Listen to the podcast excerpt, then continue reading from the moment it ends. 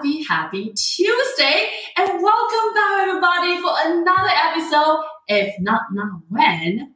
And today, oh my God, I have such, such an honor to introduce you my special guest, Joe Merrill. And oh my God, Joe is someone really fascinating. And let me tell you why. First of all, Joe started his career off as a diplomat. Wow, he had a chance to travel the world, meet tons of people, learn different culture, and I believe he has so much compassionate to people. Is that is where it come from. And from there, he moved into many management position in the corporation, then decided to step into entrepreneurship. Uh, first, he started Pan Am Education, the first branded online learning system.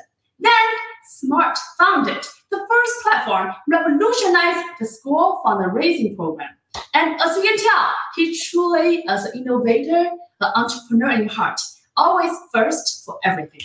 Today, he's a general partner of Sputnik ATX. He is really, really passionate about investing business that really made this world a better place.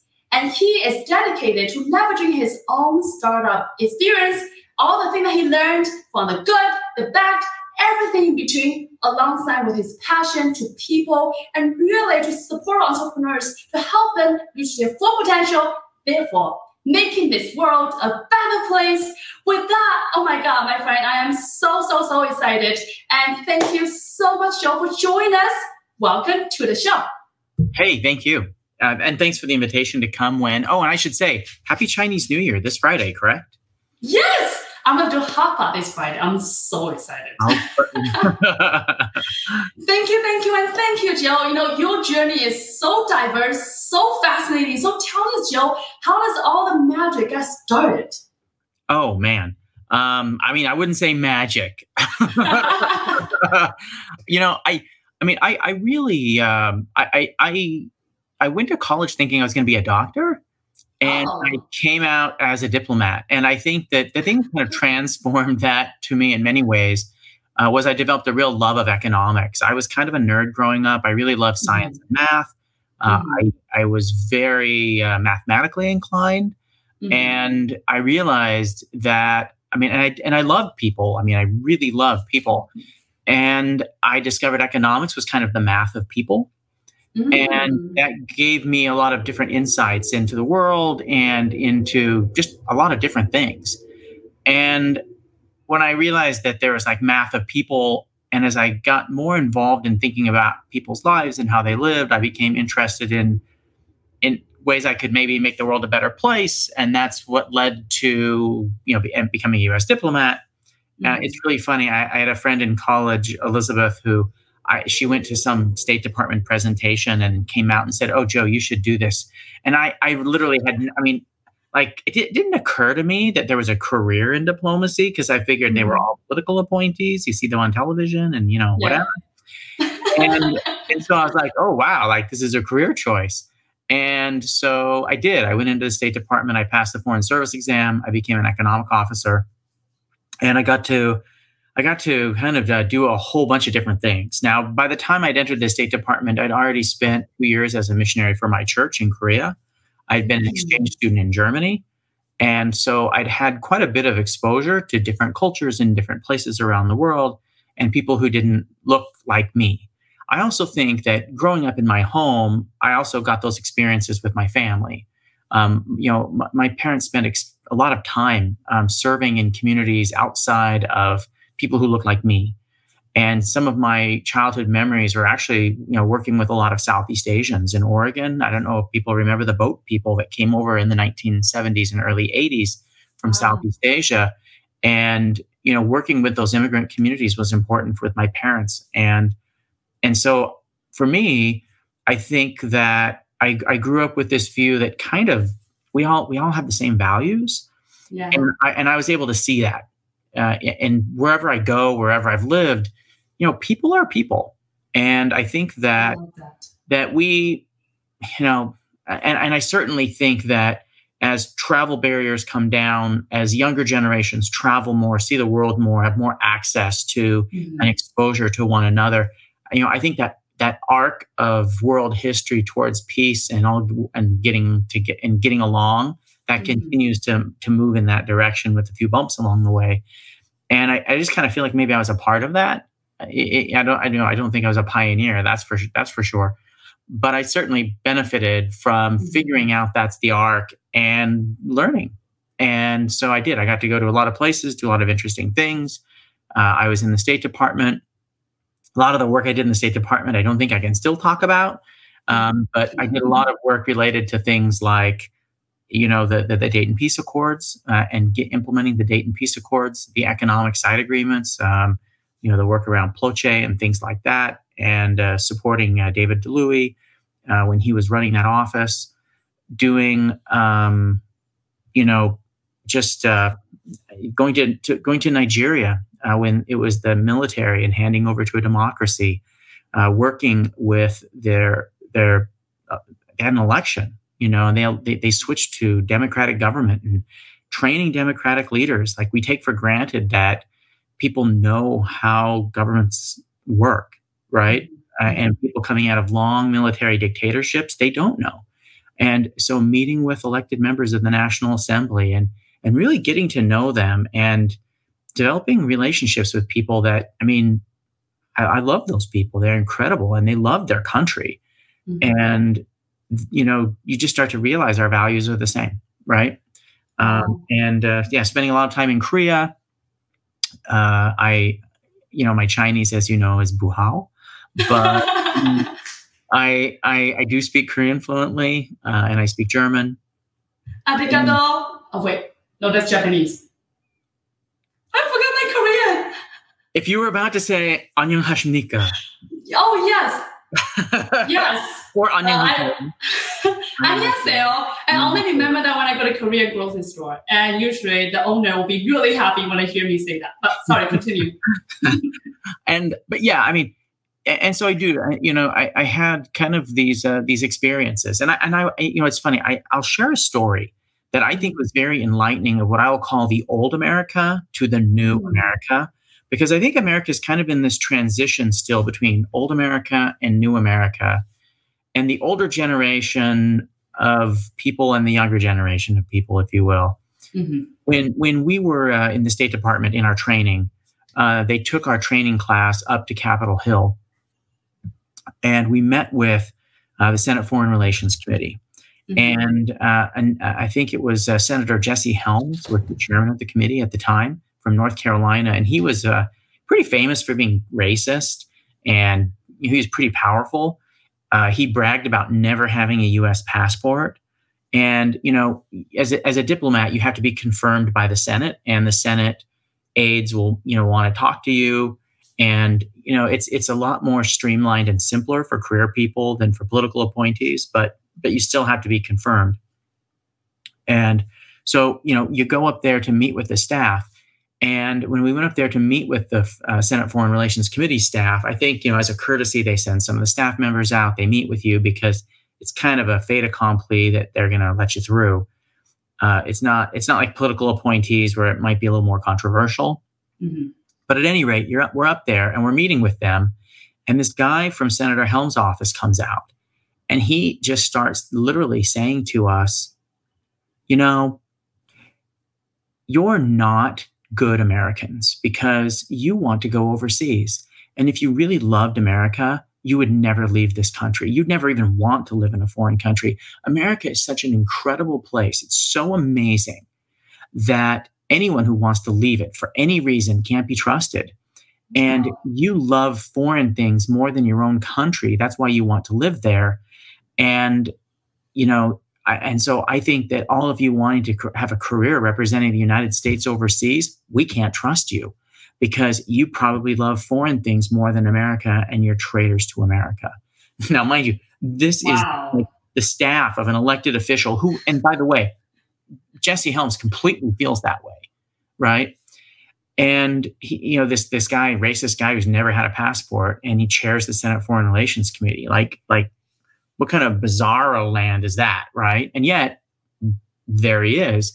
And there's his staff members that have all the same bias and, and anger and kind of xenophobia.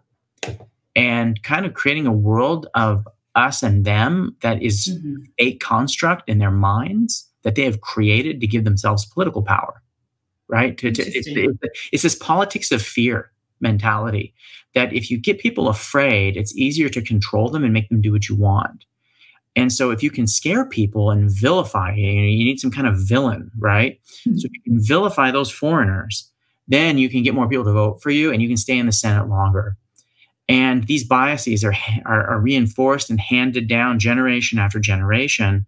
And here they are right in front of us with these officials.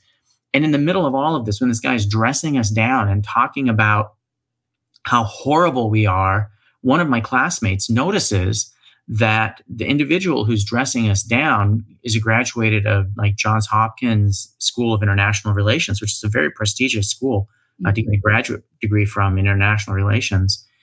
And it dawns upon him. So he raises his hand. And, and at some point, the guy says, Do any of you have any questions? Like, mm-hmm. you know, mm-hmm. losers have any questions? And it's kind of like a derisive way. And I can't remember how it was very derisive. And this guy raises his hand and he says, Yes. Eh, what's your question? And he says to him, How many times, he asks this guy the question, How many times did you fail the Foreign Service exam? And there was this moment where it was almost as though his conceit was exposed and he, he had a look of embarrassment on his face because we were the State Department. Was he going to say he hadn't taken it a million times? Of course he had. He wanted our job and he didn't pass the Foreign Service exam and he ended up working at the Hill, which is totally a fine thing. There's nothing wrong with that. Hmm. But but after having him tell us how awful we were for being wanting to be foreign service officers, it kind of exposed the conceit. And, and then he went into this diatribe about how you know, he, he actually pulled out of his pocket, like he didn't even answer the question. He just reached and pulled out of his pocket a copy of the Federalist Papers. Like, who carries the Federalist Papers around? I have in my hand a copy of the, the founding documents of the United States, the Constitution, the Declaration of Independence, and oh the Federalist. Papers. How many of you do? And like, uh, yeah, like I'm just whipping out my Federalist Papers all the time. and he goes, that's because none of you love America. And, oh you know, my goodness! And, and, I think that, that that that's the contrast. Like like there's there's people who are trying to um, rule by fear, and there's people who want to rule with hope and faith and unity. The idea of e pluribus unum, right? From many one. And I mm-hmm. think that the arc of human history is about small communities becoming bigger communities, now becoming global communities, mm-hmm. where we can do more together have mm-hmm. more prosperous lives, and we're safer. And that old mentality of fear, I think that's going away slowly but surely. And, and you know, there's people who will tell you with Trump and all this stuff that that oh no, this is really changing, and I completely disagree. I feel like the Trump administration has exposed how petty, small, and marginalized the people who behave this way are, mm-hmm. and the increasing lengths like QAnon and these things that they have to go to to justify kind of the um, that that that view of making people different. Because the reality is we're not different. We're the same. And i think that, I that, that yeah and you learn that in business right as you do more and more business you realize that you know we have the same values we want the same things and we may have differences in tastes and preferences but at the end of the day we want to be loved we want to be appreciated we want to be mm-hmm. recognized for the work that we do um, you know to some extent like we want to be valued and those are the things that matter the most. And so I think over the course of my career, that's kind of what's defined me is mm-hmm. my my desire to help and serve other people and to make the world a better place. That's why I went into the mm-hmm. State Department. That's why I left the State Department. I left the State Department because the United States started torturing people, which I think is really uncool and is Ouch. terrible policy. It, it is a stain on our nation, and uh, will be remembered that way. You know, and and, uh, and and it's something that we're better than that and, you know, and uh, I went into uh, entrepreneurship uh, and business. So tell us about that. Do you always knew you want to be entrepreneurs, or that just happened to happen? You know, I mean, I think growing up as a kid, I, I always thought I would be a lawyer or something like that. My mother was a lawyer. And I think that you know, as you get older, you get exposed to more things and different mm-hmm. ideas. And to me, I don't know. It seems to me as though all all careers, if your goal is to make the world a better place, mm-hmm. all careers end up being very similar. We're doing we're doing different things to accomplish the same goal. Mm-hmm. I think the difference is being mission driven or mercenary. And the mercenaries are people who, I mean, they don't care about other people. They're just asking, what's in it for me? Mm-hmm. Right. And if your focus is what's in it f- for me, you're going to have a pretty miserable life. if your goal is, how can I uplift and raise everybody around me? And how can we all be better? You just get more done. You can build something because you trust people. You mm-hmm. learn how to build um, organizations and have accountability to, to create cultures that empower people to be successful and to do their best work. And mm-hmm. that's what ends up, that's what happens. And that is that abundance mentality of, um, you know, out of many, one. And, and that is politics, business, law, whatever you're doing, diplomacy. That's mm-hmm. what it really comes down to at the end of the day. Mm-hmm. You're just doing different flavors of that formula and you may not realize it. So, you know, whether you're building tractors for John Deere, which is helping farmers feed the world, right? Mm-hmm.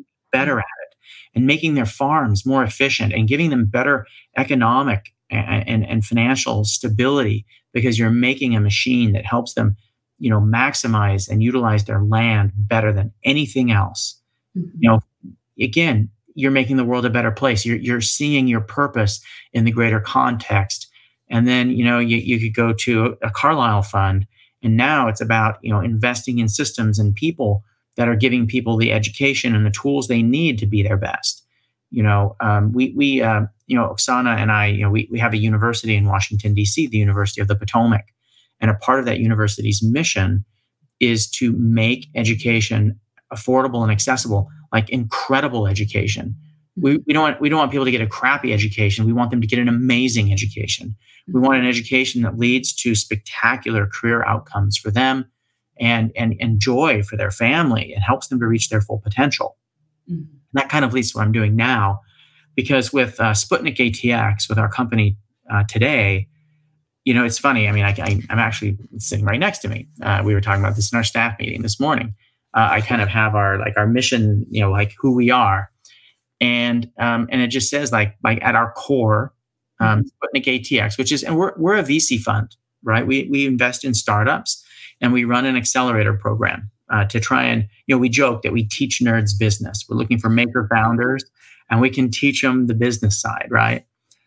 And at our core, we just say that Sputnik ATX relentlessly strives to help everyone reach their full potential. Joe, why this is important to you? Because I think throughout your career, multiple different conjunctions, this coming up over and over again. I think ultimately it's what makes me happy is that when I see people reach their full potential, it brings a joy that is better than anything else that you can ever experience. I, you know, I I, I think I've seen this with my own children, um, my relationship with my wife, that you know reaching the full potential of a relationship, of an opportunity, of, of all of these things is really important. It matters a lot. You know, uh, you know, my youngest daughter, she decided late in the college application process that she really wanted to go to the University of Hawaii. Wow. And and given her personality and her interests, I could see that that was really important for for for who she wants to be for the person she envisions herself becoming mm-hmm. that that would play an important role in her life mm-hmm. and so of course i'll do anything to make that possible because as she thinks about her full potential and who she wants to be that's a mm-hmm. part of it and again it makes me happy and it brings me the greatest fulfillment to help others to be able to do that. Do you always know? Or how do you find out along the journey that you find out this is what you meant to be? oh boy, I, I don't know if people are meant to be anything. I think we get to choose. It's we all get to choose. Mm-hmm. And I, I, I've seen people who they grew up in investment banking families. They became investment bankers. They were miserable. They quit their jobs, and they became and they became writers because they loved writing, mm-hmm. and they weren't very good at it. They kind of stunk at it when they first started, but they yeah, but they kept working at it mm-hmm. and have been able to make a living doing it now. Mm-hmm. And and I've seen it the other way too. I've seen, you know, Pulitzer Prize winning journalist friends go into business, right? mm-hmm. um, that they enjoyed the business side more. And again, it's your choice. It's your choice. You get to you get to decide for you what's best for you. Mm-hmm. And we all kind of have these gating factors that prevent us from doing that. Sometimes mm-hmm. they're external and sometimes they're internal to, to us. We have anxieties or fears or we're afraid of failure. And, you know, it's funny. Um, we, you know, we have uh, Lorna Johnson, who's an ex Olympian, is uh, one of her, her current company, uh, uh, Crib, Crib MD, is in our, uh, our accelerator program right now. Wow. And she said this thing yesterday in, in class. We were talking about what is swagger, right? And uh, she said something, you know, she talked about athletes and kind of the composure that you have when you come to, you know, anything you do. And she said, you know, you have to go in, you go in without a fear of failure. And I think for so many people, the fear of failure holds them back. And so helping people to to overcome a fear of failure, mm-hmm. to, to make a goal, to break it down to the steps needed to attain it, mm-hmm. and to see them overcome those fears through hard work, accountability, determination, and grit mm-hmm. is just unbelievably rewarding. And um, so, it, yeah, there's nothing like it. I love that, you know, Joe, you talk about fear of failure among all mm-hmm. other things are potentially holding people back. So let's talk about it. Do you ever, maybe early in your career, ever fear of failure? Or do you, how do you able to overcome that in the beginning? What is your journey? I don't know if I am, a, I don't know if I'm afraid of failure. Mm-hmm. I think that I'm afraid that, uh, to be frank, I think the thing I fear is that I wouldn't learn from something that to, you know to me i actually don't even like the word failure because failure implies some type of a um a, like like like setback a break right like something mm-hmm. something broke if you will mm-hmm. Mm-hmm. and and and what failure is in fact is like the best learning experience you can ever have and failure can be really painful right mm-hmm. failure can be really painful Mm-hmm. And so, you know, when you fail, you feel like, um, you know, it hurts and it, and it should hurt. Failure should hurt, right? Because it's that, it's that awkwardness. It's the emotional, uh, the emotional fact that you were invested in something that didn't work out, mm-hmm. right? That is, that is what then can motivate you to learn from it so mm-hmm. that you don't repeat that. Don't do that again. And, you know, failure is just a part of the learning process. Mm-hmm. And so to me, you know, I'm not afraid of failure because I think that when I fail, I'm accelerating my learning. Mm-hmm. And I, I, look at where I have failed um, personally and professionally in my life, and those were the times of the most intense personal growth. Wow. And so I think the thing that the thing that I fear the most mm-hmm. is probably that I'll stop learning. And I think that you know vanity, um, arrogance, those things all prevent us from learning. Mm-hmm. And so to the extent that that we can kind of get over our fear of failure and get out of our own heads, if you will, mm-hmm. and just push forward and learn from every experience, mm-hmm. then I think that we make better decisions over time. Mm-hmm. And you know, we, we connect better with the people around us and our lives become more enriched and better for, for everybody. And Joe, you know, speaking of failure or learning experience, I'm curious, you know, during your entrepreneur journey, do you have one or two a biggest learning experience that you can share with us and how do you kind of pivot from there to us a growth opportunity to help you become who you are today you know if, if, for entrepreneurship specifically the number one thing i'm gonna i will say is um, first time founders generally focus on product Mm. Second time founders focus on sales. and uh, making something people want is really mm-hmm. important. Mm-hmm. And so I think that the thing you learn pretty quickly from entrepreneurship is that if people aren't willing to pay you for the thing that you're making, then you're making the wrong thing. You know, capitalism is amazing. Like, I don't understand all this talk of socialism. Like, why, why anyone wants to give the government, like the most incompetent people we know, power over everything, like that just blows my mind. But at any rate, um, you know, like, yeah, give the least competent people the most power. That's a great idea because they do such a great job with everything else they're doing, you know, whatever. But at any rate, ouch. You know, in capitalism, right, we know when things don't work because no one is willing to pay for it. And I, I, I am a huge believer in market failure. I do believe the role of government is to fix market failure right in economics where where the traditional economics of supply and demand don't work that is 100% where government can play a role. But for 90% of the economy that's not the case right? And i just think you know as an early entrepreneur spend a lot of time with customers solve their problems. Mm-hmm. solve their problems in a big way. Solve their problems in a unbelievable way. Make their wildest dreams come true and if you do, then they'll pay you for it. And if they're unwilling to do that, don't quit your day job. I love that. That's incredible, Joe. What a insightful advice. So thank you for that. Um, I'm curious. Of course, you are today, you know, have so many journey. You are just such an incredible, successful businessman in, you know, AT, in Austin, in entrepreneur world. I'm curious, what is you know, besides from failure, what is the hardest thing that you personally have to overcome, have to do to become who you are today? Whether it's personally, professionally, I'm just curious. Because you know, I don't want to make people feel like, oh my God, everything is just rainbow and sunshine, everything is perfect. I travel and they're from here, right? You have so much more challenges you overcome. One of the hardest things to do, especially if you're an entrepreneur, is your family.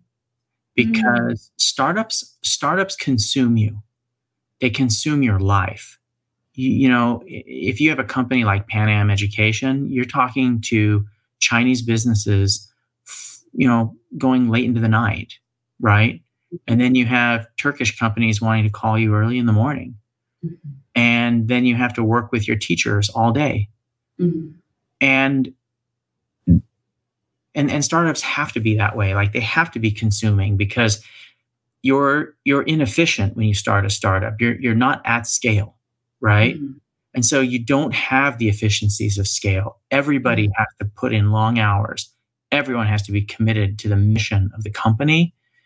And when you have to put in those kinds of long hours and that kind of a time you know it can be really hard to manage your relationships with your family. And so i would i would say that you know that's probably the hardest thing to do I think I had a,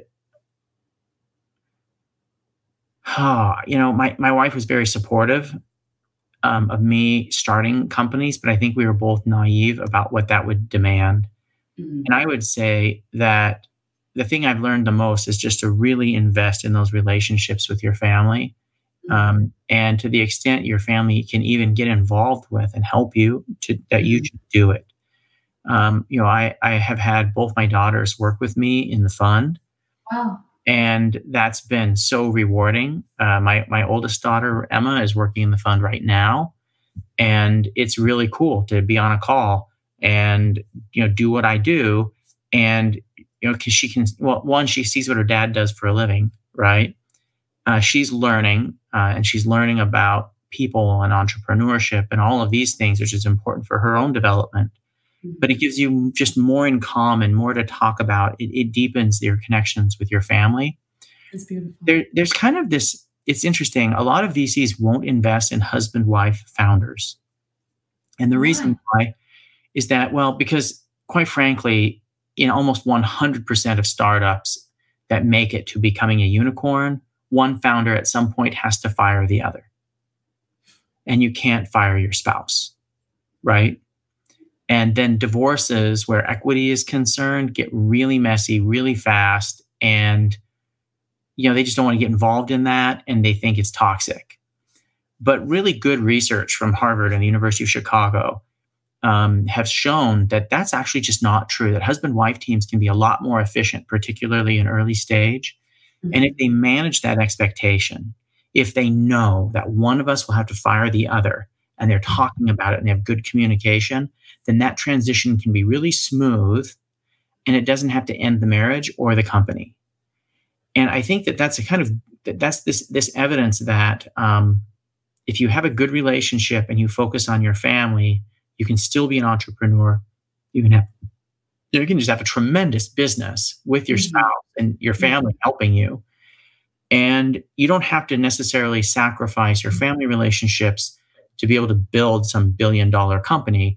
It just requires great communication, clearly knowing upfront what the limitations are, mm-hmm. and managing expectations with love and compassion for each other. And if you can do that, then you can make it work. Love and compassion always wins.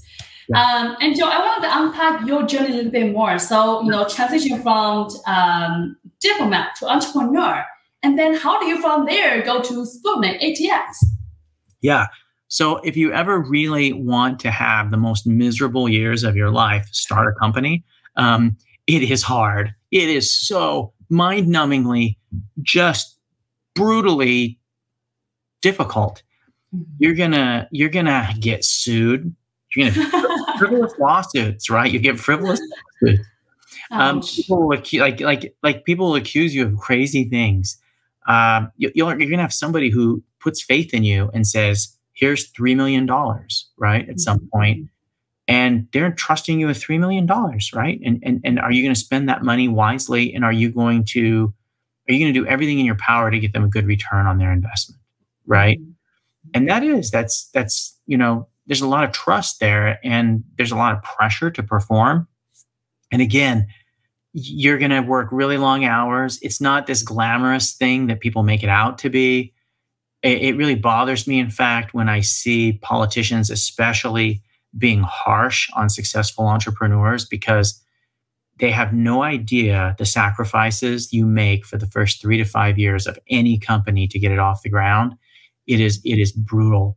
And so, you know, I, I went into entrepreneurship kind of um, open, like doe-eyed, like many people.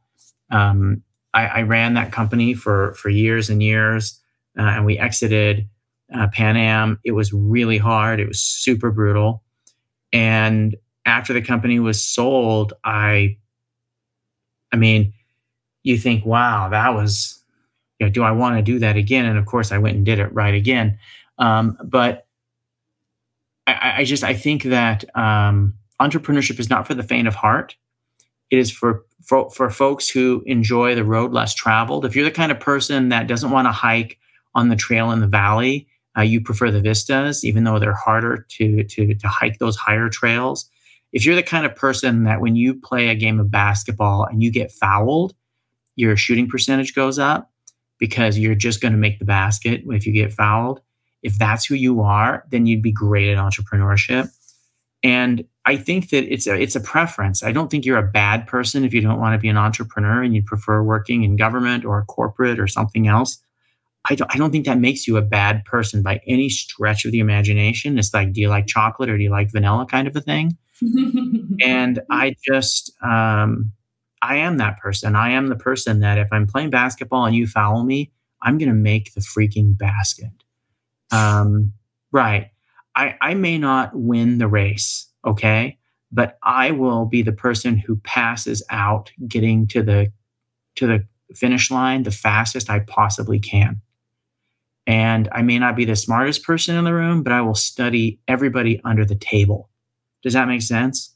Wow. And and I think that um, those can be those can be strengths at times, and those can be weaknesses at different times in your life.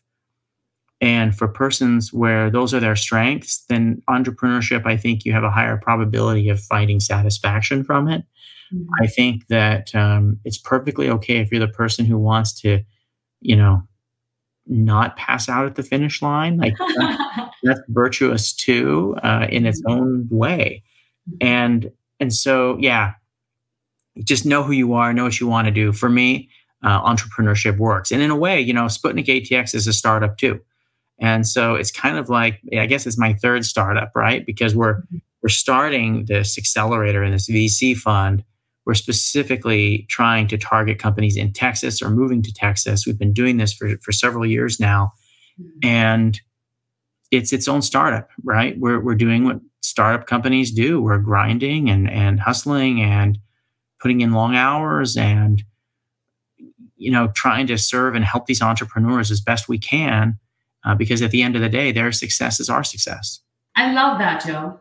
And today we talk a lot about success and also learning journey along the way. I'm curious, Joe, today, what is a success definition for you? And by that, do you think you are successful? I'm happy and that's successful. And if you're happy, you're successful. I, I just, I don't care who you are, what you do, where you live, how much money you have in the bank. If you're mm-hmm. happy, you're successful. And I'm, I'm happy. I, I think that I have a very privileged life. I get to mm-hmm. go to work with an incredible business partner. Mm-hmm. And Oksana Malysheva, my business partner, is one of she is one of the most incredible human beings, and and her story is amazing. And I, I, get the privilege of working with her every day. I come home. Um, my wife is she's amazing. She's a professional therapist. She turns people's lives around when they have no hope and and and they feel void. She mm-hmm. is the person that is there to to to pick them back up and to get them back on their feet and to help people to learn to stand and run on their own.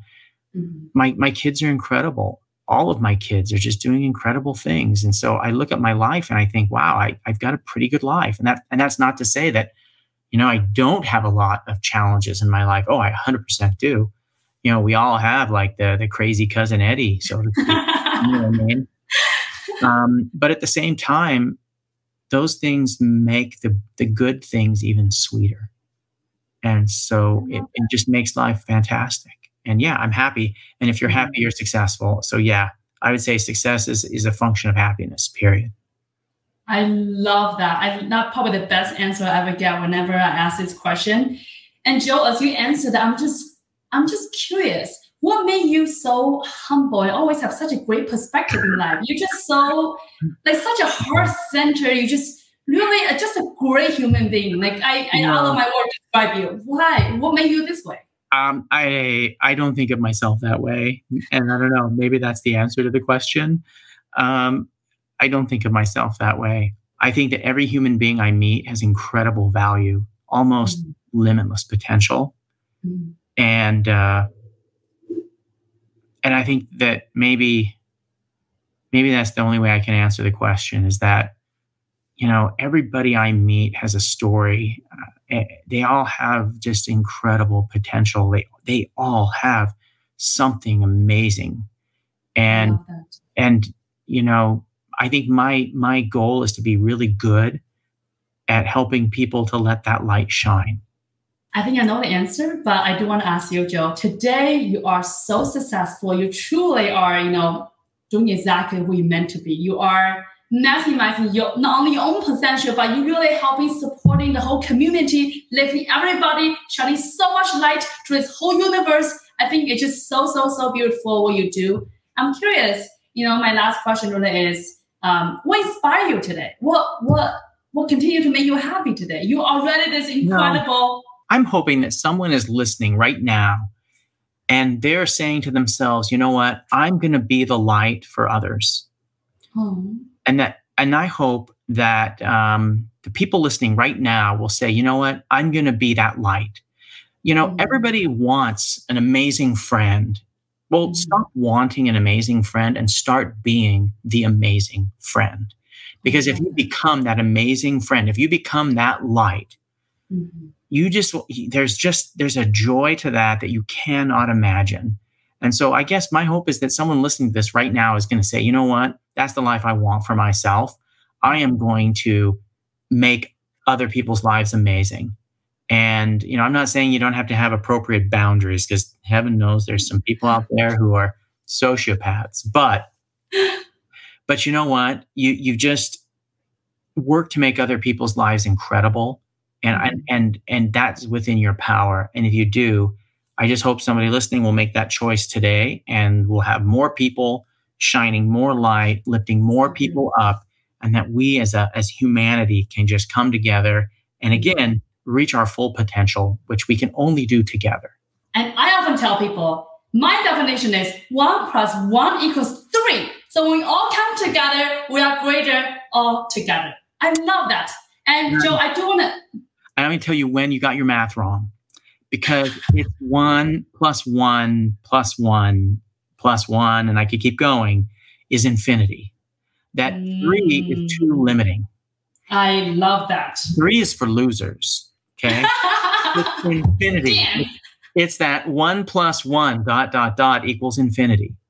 Beautiful. That's what we're going for here. We're going for the infinite ability for humans to be freaking amazing. Wow. Oh my God, Joe, that is just so beautiful. And I'm just curious, you know, do you have one last advice for other entrepreneurs, for aspiring entrepreneurs who are listening today and get so fired up, so excited about what you said? You know, do you have any advice for him, for her or him in terms of, you know, really in the grind and really live their full potential and be the light for their customer, for their, you know, spouses, for the you know, incredible community they are building? What would you say is the last thing you want to share? Go and just do something incredible to help another human being today. Drop the mind. Oh my God, Joe, you are just so, so, so beyond incredible. This is really blew my mind. I'm just so honored you are here. You're just such an incredible heart-centered human being, businessman, serious entrepreneur, all those hats you're wearing, but really, you're just such a kind, wonderful human being for this entire world. So I really want to honor you, want to thank you for being the light for so many of us. And you know, I felt so honored to come past, come across your life, and I felt my life has been lifted because of you. Right back result. at you, Lynn. Right back at you. So I want to thank you, thank you, and thank you for joining us. And thank you everybody for tuning in. Really appreciate you and be the light. Go make the world a better place. And I will see you guys next time. Bye.